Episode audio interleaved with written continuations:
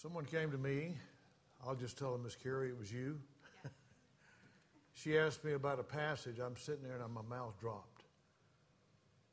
Because not until this morning, my wife asked me last night, said, You don't you're going to speak on yet? I said, Not yet. But I will. And this morning, as I was praying in my prayer time, God directed me to what to speak on, and that was the absolute very passage she came and asked me about. But that's just one of them. We're going to kind of go to the whole thing. now, I've been a pastor, I've been a professor, and that's what I'm doing right now is, is teaching. And what I try to do, rather than me getting up and reading everything out of the Bible, as I do with my students, I have them read it. Why?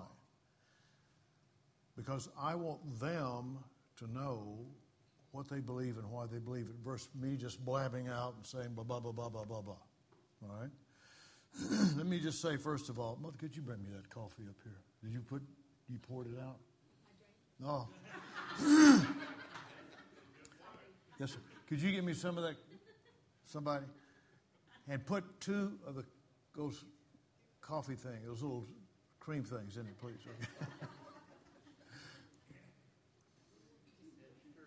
Thank you, gentlemen. So, anyway, what I'm saying, I'm, I'm going to have y'all read the verses, okay? So, let's start off, if you may. Let's turn to the book of James. Now, they told me I had an hour and a half to preach this morning. I'm joking. I'm joking. I'm not going to do that. Let's turn to James chapter 1, verse 22. Who would like to read that? And I'd like for you to stand up, read it. Go for it. Stand up and read it out loudly, please, sir. 22? Yes. But be doers of the word and not hearers only, deceiving yourselves. Woo! For if anyone no, it's just that, it's just that one verse. Thank you so very much. Ah, yes. Now, I know y'all probably couldn't tell unless I told you that I'm from the South, could you? An old Southern boy. I'm a black eyed pea and cornbread preacher. Oh, thank you very much, sir. You're the man here. Thank you, sir. I'm going to put him right here. Sorry. It's all right. By the way, y'all know that University of Florida started that stuff. When I was playing 50 something years ago, they had it, and then we copied it, and every, then they said, oh, that's their Gatorade. Florida are the, are the Gators. Anyway, go to see them do all that. That's what they're talking about. Anyway, has nothing to do with what we're talking about.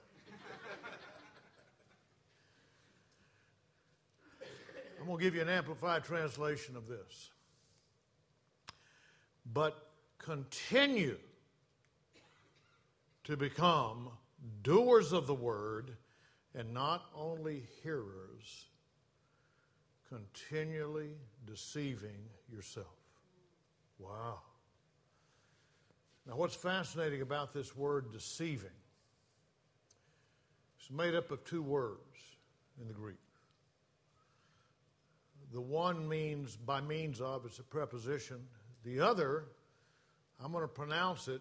You tell, y'all tell me what do you think it sounds like in English? Logizomai. Logit. Yes, that's it. And what it's talking about is how you go back and forth. You reason your logic. You know, you well, maybe this, maybe that. Are you with me? And so what this is saying is, is that we can, through our own carnal ignorance and narcissism,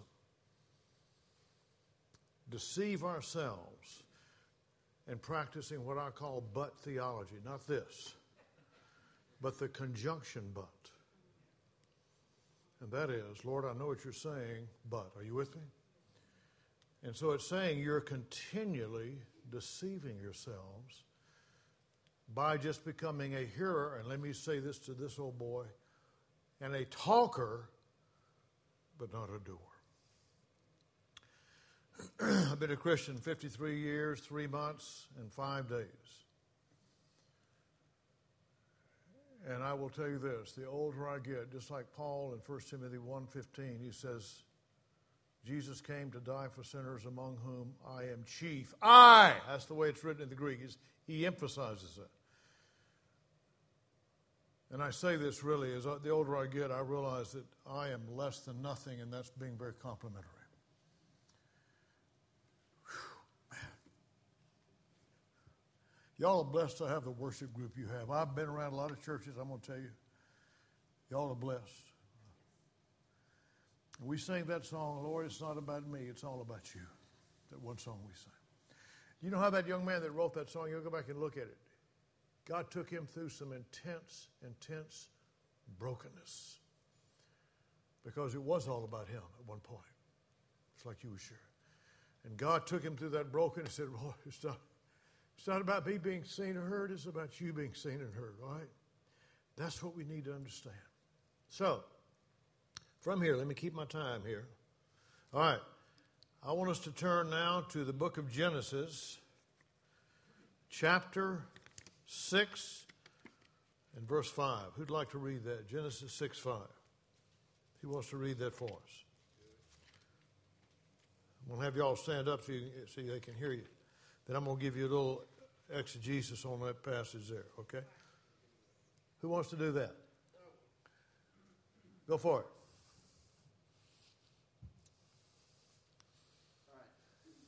Genesis 6 5. The Lord saw that the wickedness of man was great in the earth, and that every intention of the thoughts of his heart was only evil continually. Now, thank you so much. Now, some people, oh, that was before the flood, after the flood. No, no, we've always been that way because this same passage is reiterated about the evil of man in Genesis chapter 8 when they come out and make the sacrifice. He says, You're evil from the core of your being. I'm paraphrasing. Now, the reason I, I wanted us to look at this, because, again, I'm going to give you kind of an amplified translation.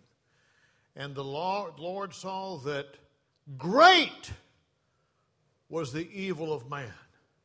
We say the evil of man was great. No, it's great. And now, when you look at languages like this, exactly, it's the word order that's emphasized. And so it says, And the Lord saw that great was the evil of man in all of earth. From the fall onward, isn't that amazing?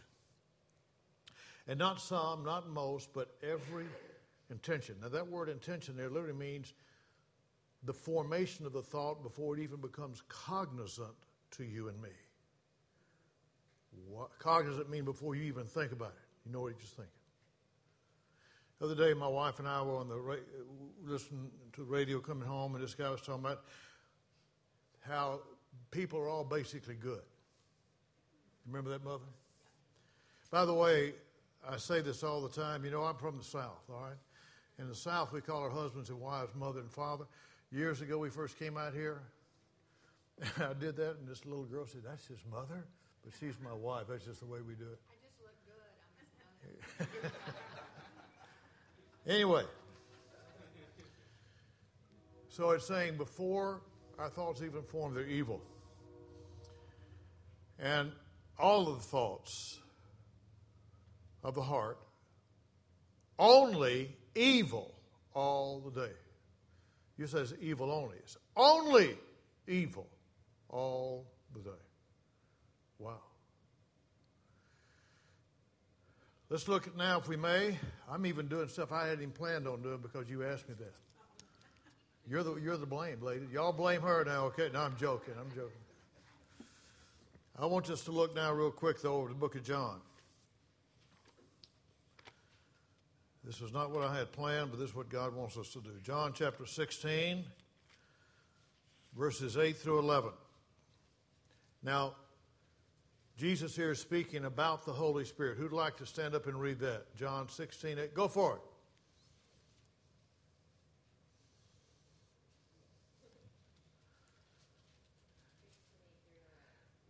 John 16, 8 through 11. And when he comes, he will convict the world of its sin and of God's righteousness and of the coming judgment. The world's sin is that it refuses to believe in me. Righteousness is available because I go to the Father, and you will see me no more. Judgment will come because the ruler of this world has already been judged. To what number? I'm sorry. Yeah, through verse 11, yes. Very good. Excellent. This is what the Holy Spirit does. What is the first thing that it says he convicts, reproves, and exposes to us? What's the first thing? Wow. Now, I want you to keep your finger here, turn back to Genesis. Because it's all coming to your question. Carrie, let me tell you the way I teach and preach. I go to the foundation. Versus just blabbing something, I want you to see and understand the reasoning why. Genesis chapter 3, verses 1 through uh, 1 through 5.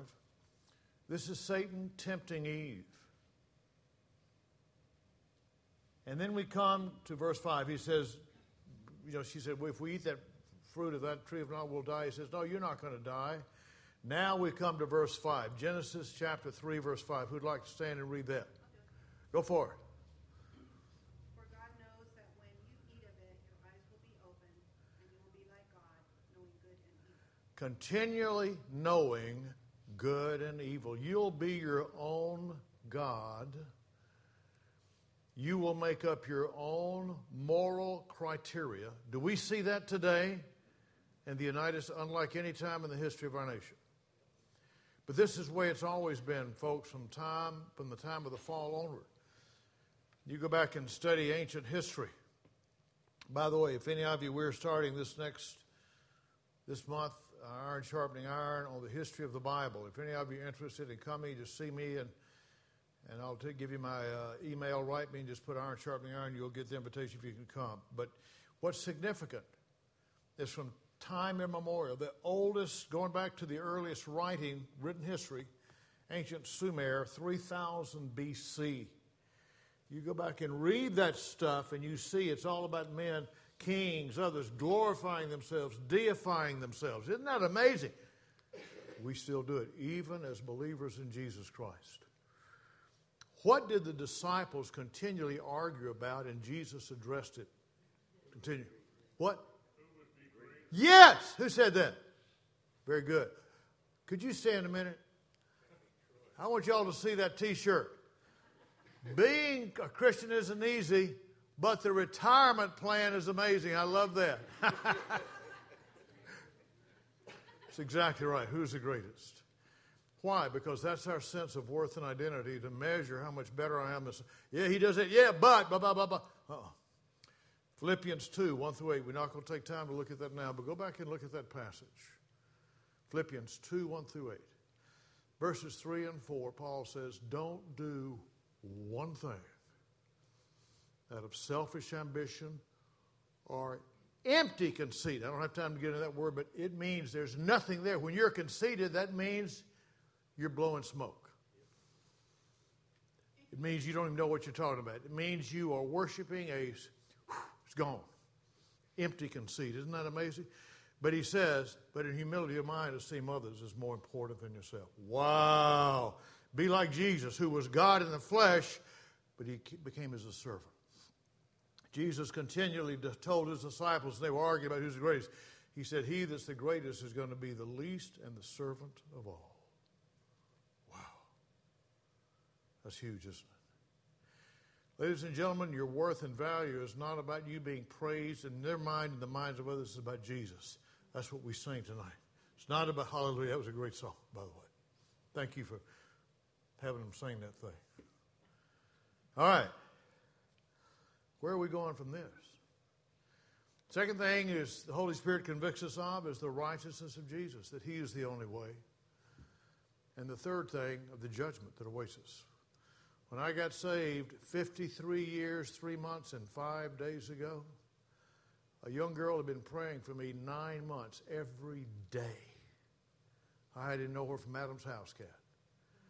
But she, God told her to pray for me, and she did. And I came to Christ after nine months because about, she started January the 1st, 65. About March, I started coming under conviction. I didn't know what was going on, but I ran hard. I tell people all the time if she had judged the effectiveness of her prayer by looking at me, she'd have quit. But she never did. Why? Because she knew God is greater than the circumstances we see. That's huge. And she prayed. On October the 1st, 1965, I came to Christ. And from that time forward, God has been doing His work in my life, including great breakingness over failures in my life, letting me see it's all about Him and not about me. All right? Now, we talked, we started off with James. Don't logically start to argue, well, I know I, I, I know I knew, but I did this, I went to the church, and I did that, I went to the church. You know what the Bible says about our works? Ooh, we've got to look at this one too. Isaiah 64 6. This is good, folks. We need to look at that. Let's look at Isaiah 64 6 here, real quick. Who wants to read that? Now, we don't have any little children in here, do we? No. Well, we got a young man. How old are you, son? Okay, well, you're old enough to hear this. 64 6. Who wants to read that? Go for it, sir. We have all become like one who is unclean, and all of our righteous deeds are like a polluted garment. We all fade like a leaf, and our iniquities, like the wind, take us away. Woo, woo. Now, you know what that polluted garment literally is in the Hebrew? I'm going to give it, I know you probably won't remember. It's called beged edim. Edim is the plural. It means cloth of filthinesses. You know what that was? It was a menstrual cloth. Let me just use common words. It was a used bloody kotex. That's what the Bible is saying that your good deeds in my life. Why? Because it's about drawing to. You do say, oh, I did that in the church. It's not about you being noticed what you do. Those of you who are volunteering, it's not about you being noticed. You're doing it under the Lord. Colossians 3 24 and 28. Let's look there real quick. Powerful passage.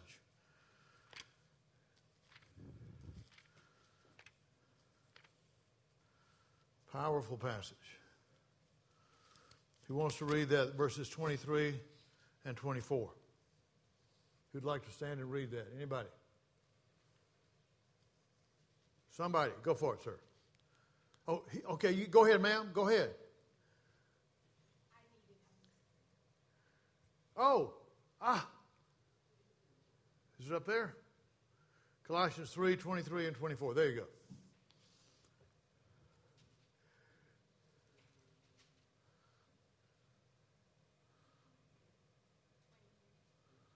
whatever you do, do it heartily as to the Lord and not not to men, Keep going. Verse 24. knowing that from the Lord you will receive the reward of the inheritance for you.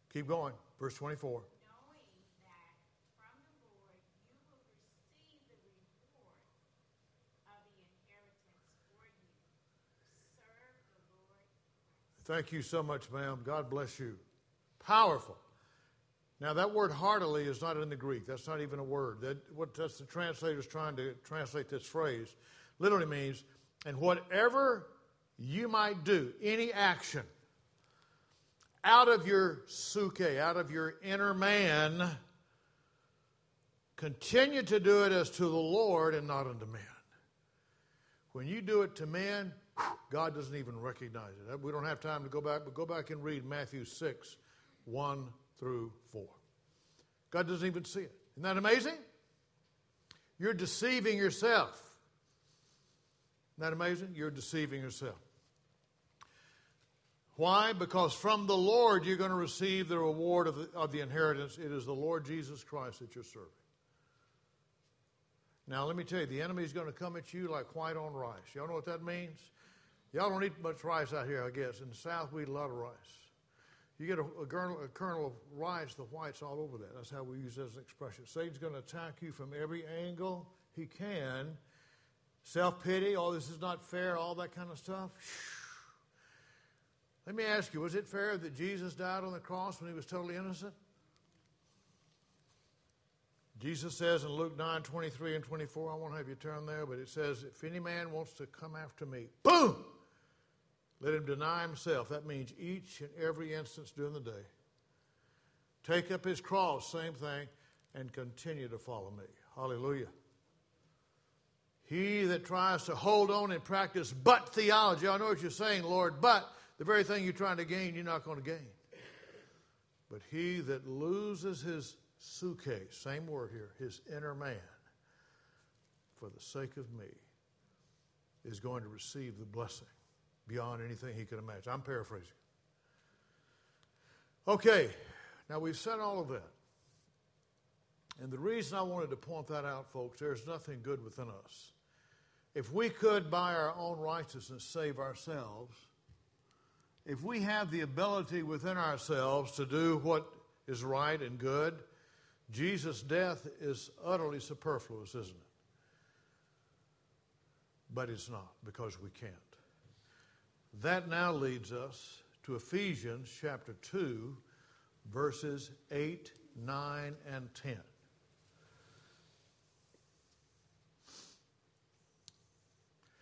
And Miss Carrie, since you asked me about that, I'm on, I know you've already read some. I'm going to have you stand and read that thing again. All three of those verses. Your, your fault. no, I'm joking. For by grace you have been saved through faith, and this is not your own doing. It is the gift of God, not a result of works, so that no one may boast. For we are his workmanship, created in Christ Jesus for good works, which God prepared, prepared beforehand that we should walk in them. Ooh, woo. Now, I'm going to give you kind of an amplified translation on this. That first phrase there, for by grace you have been saved through faith. Now, I'm going to say it very loudly so I don't want to shock anybody, especially the women that jump out of the seat. But the way this is worded, oh, you got a little baby. I don't blame you. I don't want to wake that little precious angel. The way this is worded in the Greek, if you understood Greek, you'd say, My land, just coming out and grabbing you, throwing you up against the wall and shaking you. This is what it's saying. For by the grace of God and the grace of God alone are you continually being saved through faith, not that of yourselves. That's pretty intense, isn't it? But that's what God's leading him to say. Why? And this is not out of yourselves, it's a gift of God. Now, I'm not going to get into all the debate on this issue because I'd be talking about stuff that would make sense. But let me just say this you look at it yourself. For by the grace have you are and are you you have been and are continually being saved through faith. This is not out of yourselves, or this gift is not out of yourselves, it's, it's from God. In other words, the, the, the this that it's talking about is talking about the gift. It's the gift of salvation. Well, what is the gift of salvation? It is believing God by faith, isn't it? Faith is a gift from God. Notice, not out of works, lest anyone should boast. Hey, look at my faith. I remember back in the early 70s when the word faith thing started, they, were proud and arrogant, but and it was all about glorifying man. Oh, you can have this. Listen, I'm less than nothing. And that, again, that's complimentary. But here's what's significant about this this is something that God does in your life and my life. Okay. Now, keep your finger here. Turn back to Romans chapter 10. And this is all coming back to what we talked about in James 1:22. Let's look at Romans chapter 10 and verse 8 because this is huge. Uh, we're going to read 8 through 13, so I don't want one person to read the whole thing, but we'll have one verse at a time. So I'm going to ask my mother, my wife, not my mother, I'm going to ask my wife if you might stand, mother, and read verse 8, and then we're going to go back there. And look, 9, 10, 11, 12. You want to read, son? You. You want to read?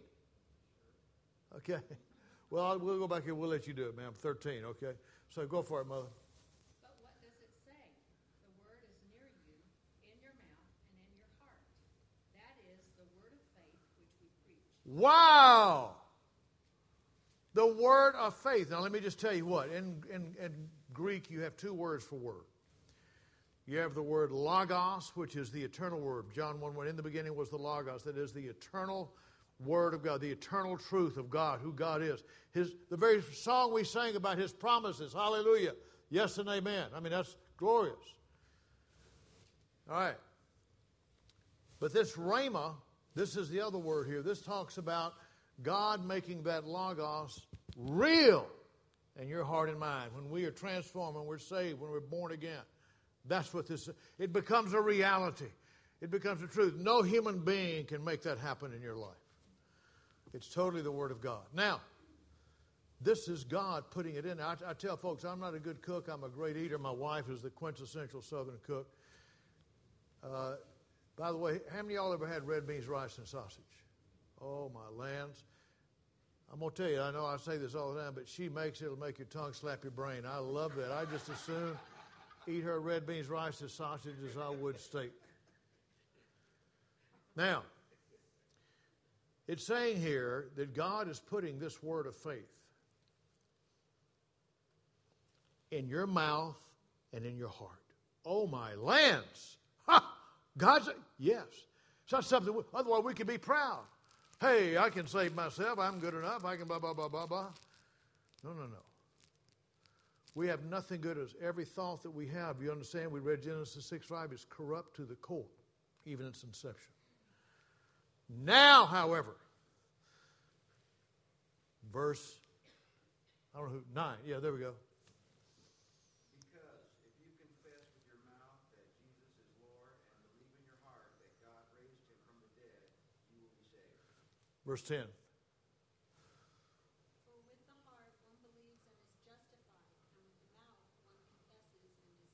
Now, I'm going to give you a little amplified translation. What version are y'all reading?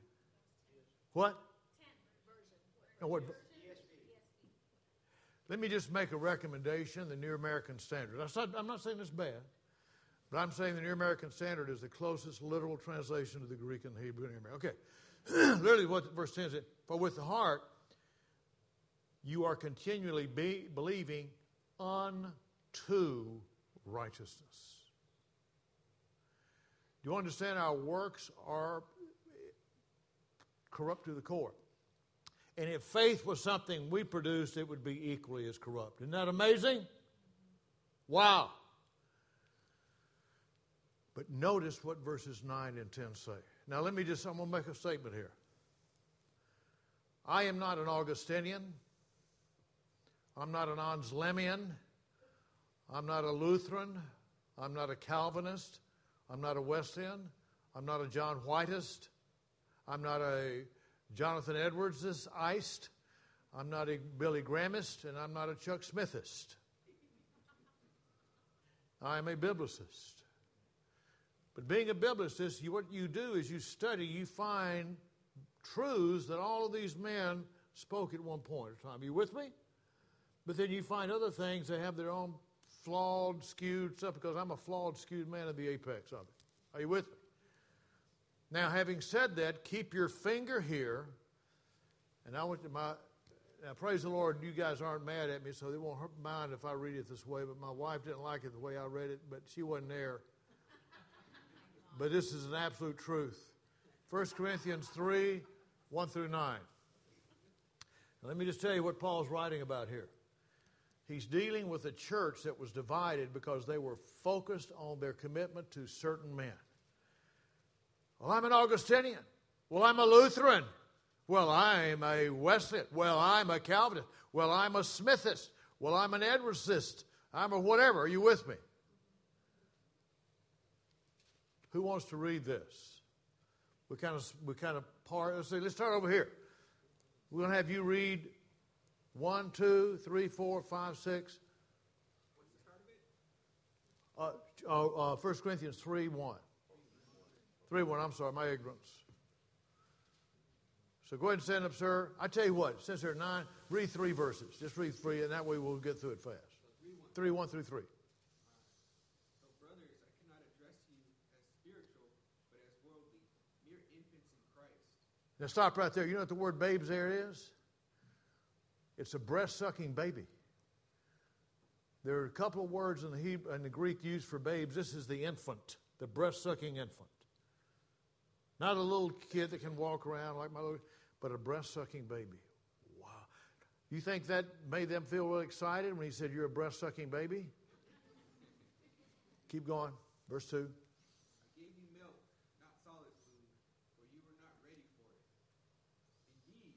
you are still not ready. You are still worldly. For since there is jealousy and quarreling among you, are you are you not worldly? Are you not acting like mere men?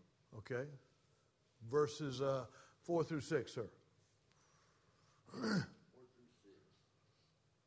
For while one said, I am of Paul, and another, I am of are you not carnal? Stop right there. Well, I'm a Calvinist.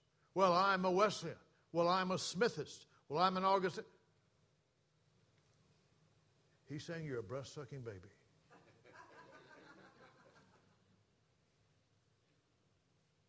Keep going, sir. Who then is Paul, and who is Apollos, but ministers by whom you believe? Is that incredible or what? Whoa. Now read that last phrase. Even as the Lord gave to every man. My lands. Now, my Baptist stuff is coming out. Even as the Lord gave to every, gave what? Gave the faith. He gave it to you.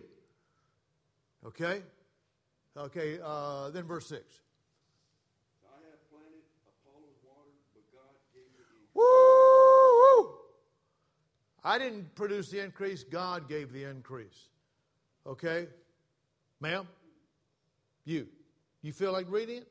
Okay, go for it. Uh, 7, 8, 9, ma'am. So then neither he who plants is anything, nor he who waters, but God who gives the increase. Oh, my lands alive. That very song we sang, that's who we're to be focused on. Are you with me? We're less than nothing. All my words are just, it's the Word of God that God ministers through us. That's what's going to bring eternal blessing to people. Okay? Keep going, ma'am. Verse 8. Now he who plants and he who waters are one, and each one will receive his own reward according to his labor. Verse 9. For we are God's fellow workers. You are God's field. You are God's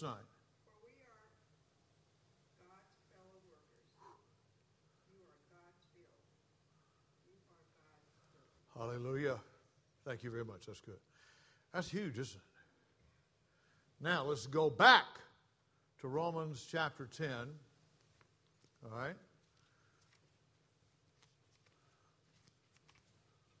Y'all can again can blame Carrie on all this. Romans chapter 10 here. This is huge now. Oops, uh, let me get my place here. I can't even find it. Ah, I'm so slow here. Okay, so we read eight. We, roll, we read through verse ten. Who's got verse eleven now? Who's who's eleven? You're eleven. Okay, stand up, please. For the scripture says, everyone who believes in him will not be put to shame. Ooh, verse twelve, sweetheart. For there is no difference between Jew and Gentile.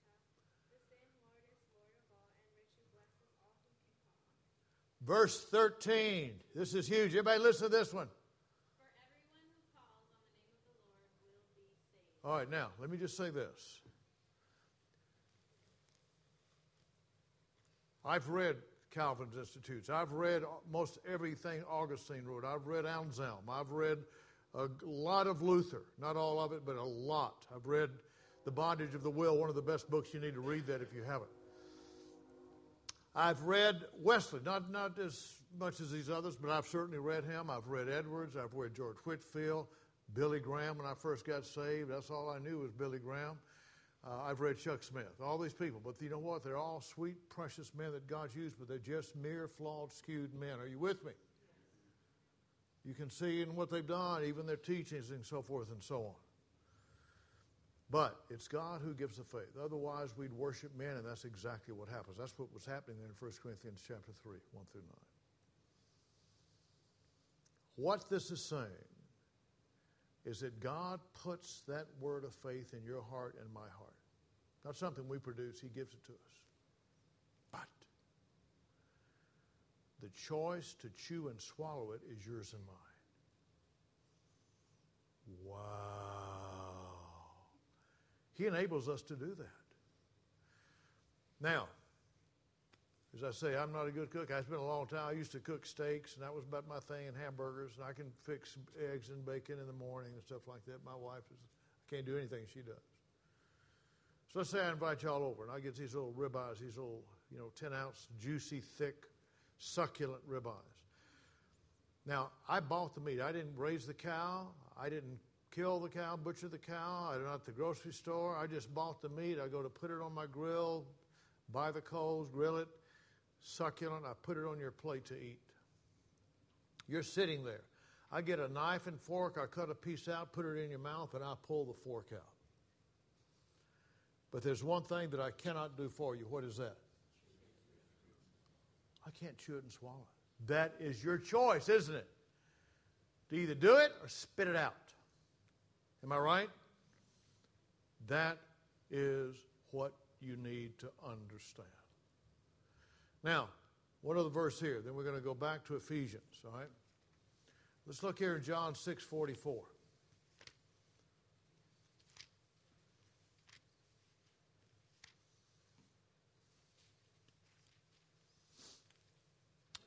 It's a powerful verse. Who wants to read that? Nobody in the middle has done anything. Let's have one of y'all stand up and read.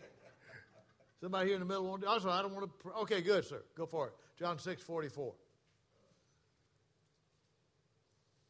No one can come to me unless the Father who sent me draws him, and I will raise him up on the last. What version is that? NASB. What? NASB. That's what I thought it was. That's, uh, very good. That's exact what the Greek's saying. Thank you very much. That's what y'all need. Okay, I'm not telling you what to do, but I would make it a little stronger. Literally, what this is saying. Again, an amplified translation. And not one person has the ability within himself to come at any point to me unless the Father who sent me should draw. I was born and raised in the South. I went to church all my life, Southern Baptist. Got baptized when I was six. The only problem is, all happened to me is I got wet because I didn't accept Jesus as my Lord and Savior. But I went to church and I sang and I did all the stuff, and then I would go out on the weekend. I was, I'm not going to tell you what all, I did about bad things. But I'd go back to church on Sunday. Okay, that's the way we did it down there. Oh, yeah. And I thought my salvation, if I'm good enough, my good works outweigh my bad, I'll make it. That's Every human being thinks that. I don't care what you, if you're a Muslim, Buddhist, Hindu, if you're raised in a Christian church, Orthodox, Catholic, uh, evangelical, whatever. If you're not born again, that's what you think.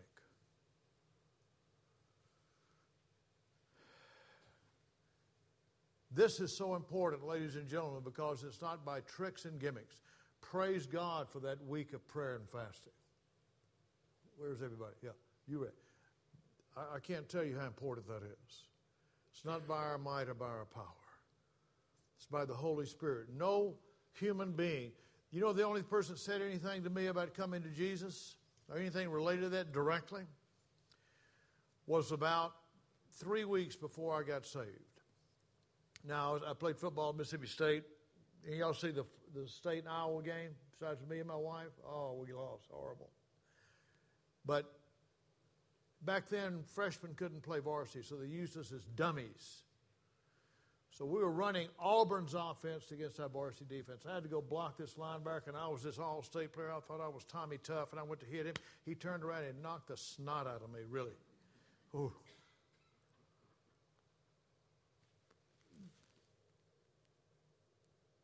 He's home with the Lord now. He died of a heart attack a few years ago. His name was Sapple fact, Wow.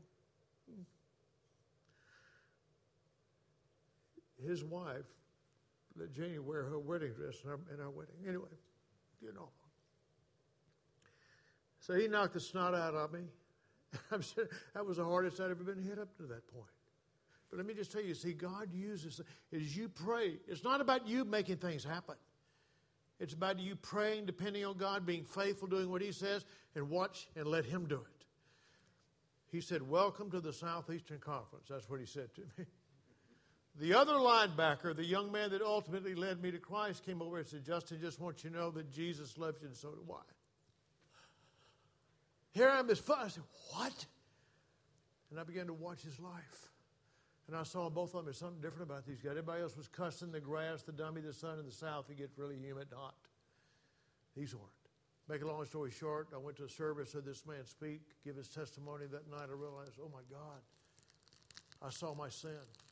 No human being said anything to me directly. The man preached, the Holy Spirit did it. Are you with me? God had been drawing me and dragging me. That word draw there literally means dragging. He'd been dragging me. Why? Because he loves everyone. He loves those people out there. He loves some of these people have just been elected to Congress. Some of these, the perversion is enormous, tragically. I'm not here on a political thing, but the Democratic Party is a is become a party of perversion, tragically. And I heard this woman from Michigan or wherever it was, this Muslim woman, get up here and curse. And you heard that filth. But you know what? Me screaming and yelling at her is not going to change one thing. But I start praying for her, realizing God, that's what's going to do it. Paul was killing Christians, wasn't he? Woo! God drew him. That's what's going to happen. Now, having said all of that, let's turn back now to Ephesians 2. I, I've got another half hour to preach. I'm joking. I'm going to finish up here in about 10 minutes. I'm joking. I'm teasing y'all. Okay. Back here to Ephesians.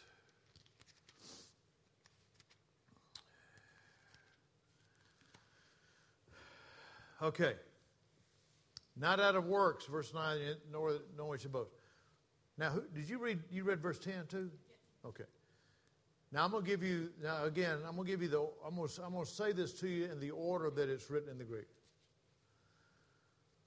For of Him we are workmanship.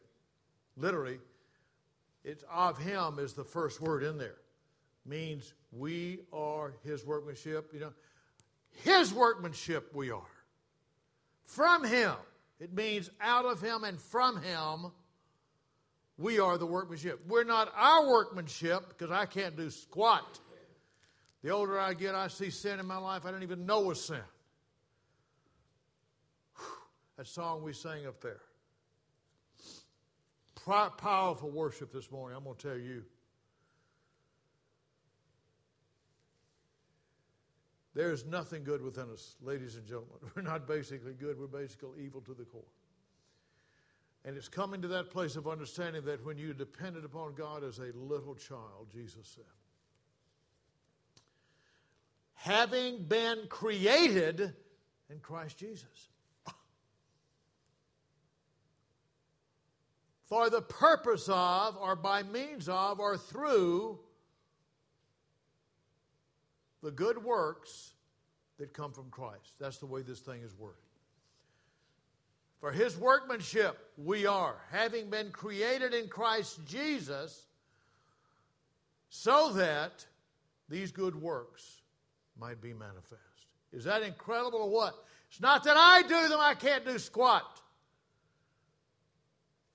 It's that God's, as we come to the end of ourselves, He is doing it through us. Does that make sense? I am nothing.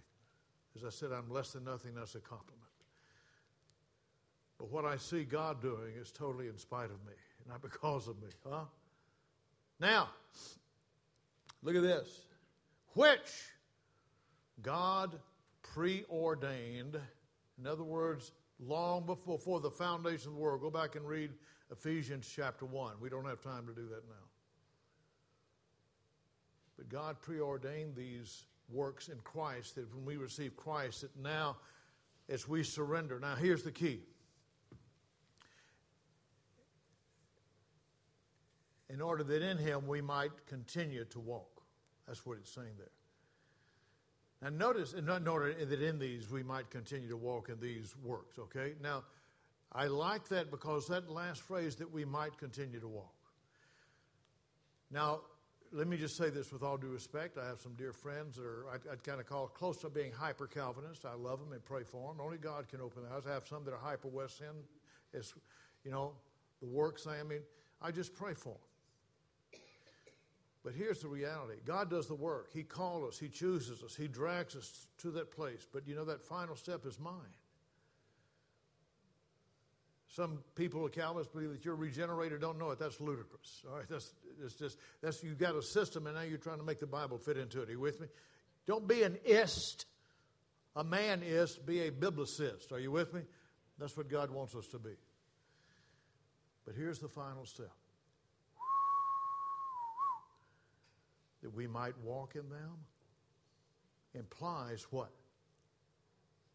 Come on, y'all. What, ma'am? But yes, but, but our choice, but what does that also imply? Action. Action, which also implies what? That we might walk in them. That we might not walk in them. Is that right? Oh. Now, I do want us to turn as we close here. Can I finish at 11:30? Is that okay? Seven minutes. I'll be done. Let's look. Let's look back here in the Gospel of Luke, chapter 9, verses 23 and 24.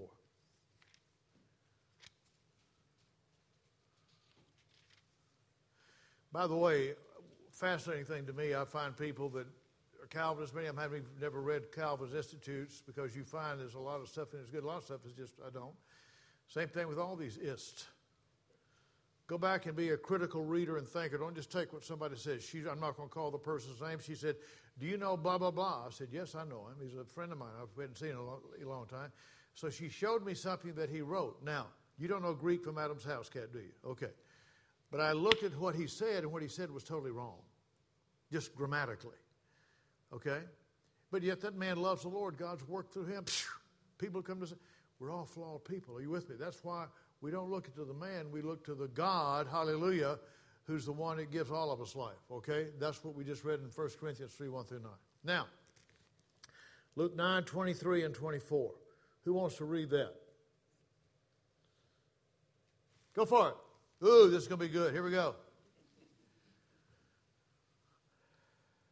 And he was saying to them all, How many?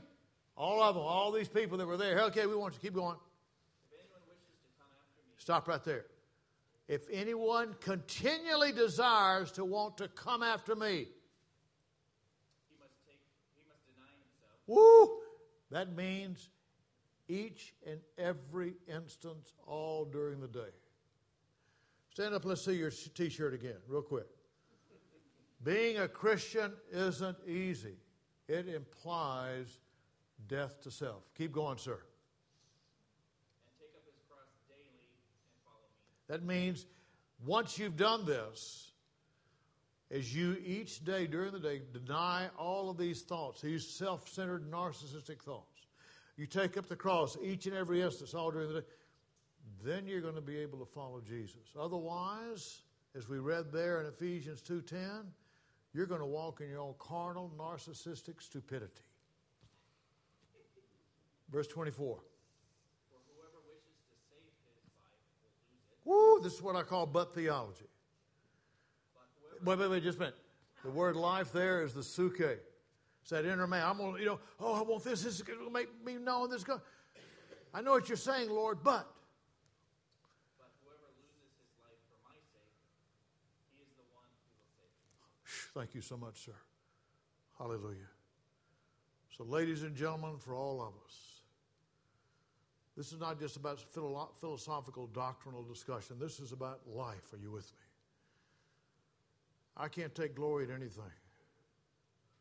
It all goes back to Jesus, not me. But He has now, as a believer, enabled me to surrender every day to Him, but He doesn't make me the choice is mine. Now, I'm not going to read it. I'm just going to encourage you to go back and look at Hebrews chapter uh, 12 and verses 4 through 11. It's talking about God's discipline, but I am going to read one thing to you here, just to show you God's love for us. Because what God will do, I have five daughters, one is with the Lord, but I have now eight grandbabies. I love my grandbabies. I'd give my life for them, I'd fight to the death to keep them safe. But when you go back to Hebrews chapter 12 and you look at verses 4 through 11, it's talking about the discipline of God.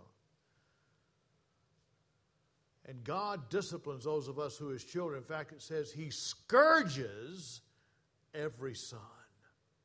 Oh, how many of you guys played football? I know that nobody likes two a days. But two a days are for the last quarter, the last game when the score's tied, you got five minutes to play. That's what two a days are about. Anybody here do martial arts stuff? Anybody into that? Okay, very good. We got several. If you came and looked at my hand, you'd notice this funny looking knuckle here versus this is from breaking bricks and boards. Now ask me, since you've done it, sweetheart, ask me if it hurt doing that. Does a cow go moo and a dog bark? Absolutely. You said I can't. I got bad shoulders hurt, fingertip, all of that. But but all of that's in order for to develop to become proficient whatever it is you're doing. The scourging that God takes us through as His children is that we might bear His fruit. Now, let me just tell you this that discipline is huge. When I played at Mississippi State, I was fast and quick, and I would, guy would pull, I'd be back there tackling, but my coaches said, Justin, don't, I know I'll give this example all the time, Mama, but that's okay. Uh, they said, don't do that. They're going to watch your game films. I said, sure enough, they did. We played this team. They watched the game film. The guard pulled. I went back there. The quarterback faked throwing it. Then he went up the hole. I mean, they about three times that coach pulled me, and me sit on the sidelines. The next week, he put me through hell, literally. We got back on Sunday. Typically, I was just a loose day. He had me had shoulder pads on, but just working me, worked and worked. This isn't fair. This isn't fair. Look, I saw him do this. I. That very week, God had me read this passage. And I came to verse 10. This is huge. In other words, what God does, He does in us in order that we might share His holiness. Verse 11. Not some discipline, not most, but all discipline for the moment does not seem pleasant but painful. But for those who have been exercised by it, hallelujah, it brings forth the fruit of his righteousness. Here's what I'm saying as we close right now. 7:30. God is in the process of conforming us to the image of Jesus. It's all his glory, it's all his work from beginning to middle end, but the responsibility for us to surrender and to walk by that faith that he's given us is yours and mine. Are you with me? He enables us to do that. That's where the spiritual battle comes in. That's a whole different message. But let's just pray right now, if we may, okay? If you're here this morning, I, I don't know all y'all, but if you've never prayed to receive Jesus Christ as your Lord and Savior, I'm going to pray a prayer. And I want you to pray this prayer with me from Romans 10 8 through 13. Pray it quietly as I'm praying. Dear Lord Jesus, I know that I'm a sinner. I know that I have failed you. But I'm asking you now, O oh Lord God, to forgive me of all my sin, to come into my heart, and to begin living in me and through me by the power of your Holy Spirit. I thank you now, Lord Jesus for coming into my heart, for saving me, for forgiving me, and for cleansing me. In Jesus' name. If you prayed that prayer, there'll be leaders up here to talk to you afterwards. But for others of you, let's bow our heads. Those of you who are believers here right now. If there are things in your life, you're practicing but theology, and you're saying, I'm sick of this, I want to surrender, it's going to be painful. I'm not here lying to you. If you came to me and wanted to know something about self defense, I'd tell you the truth. This is what you need to do if you're going to learn it. But let me tell you what is going to set you free as you surrender as His child to walk by faith. Lord, I just pray for anyone here right now, and I want you to pray with me. Dear Lord Jesus, I thank you for saving me. And I pray now, Lord, as I come to you, I surrender whatever it is in your life that you're struggling with to your control. You be glorified in my life. I ask in Jesus' name. Amen. God bless y'all.